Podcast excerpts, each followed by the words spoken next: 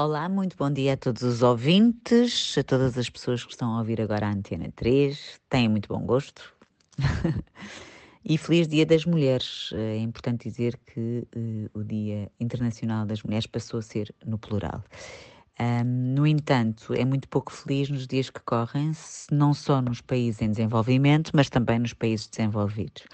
Nos países em desenvolvimento estamos a assistir a um retrocesso gigantesco e muito evidente, com desculpas farrapadas hum, da religião, em países como o Irão, em países como o Afeganistão, onde as raparigas não podem estudar, onde as raparigas, por exemplo, no Irão, são envenenadas uh, quando vão às escolas, como aconteceu recentemente, mas também nos países em que a vontade política uh, permite que a cada dois minutos hum, uma mulher morra por causas evitáveis relacionadas com o parto ou com a gravidez.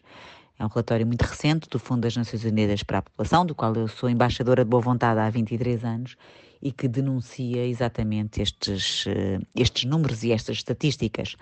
E, e, a verdade é que a pandemia só veio ainda agravar as desigualdades de género, portanto, as mulheres foram as mais prejudicadas, ainda são as mais prejudicadas, acumulam discriminações. A interseccionalidade é uma realidade que uh, empurra as mulheres para cada vez mais violência, cada vez mais discriminação.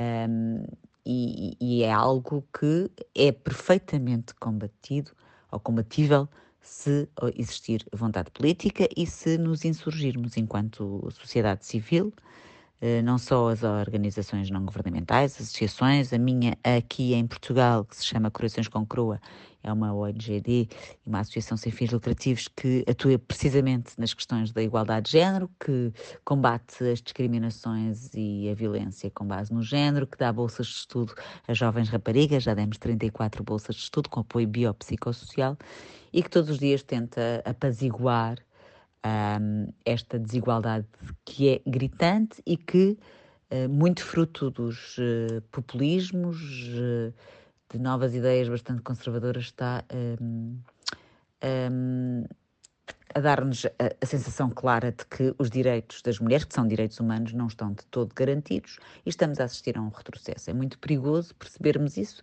porque a igualdade de género é, é, é uma necessidade, não é sequer não é uma mania, é uma necessidade. 50% da população são, é, é, é, é, constituída por mulheres e, de facto, as mulheres são, eh, e as raparigas e as meninas são a população que mais sofre em todo o mundo e também no mundo uh, desenvolvido em Portugal. Sabemos que os salários não são iguais, há uma discrepância gritante e vergonhosa.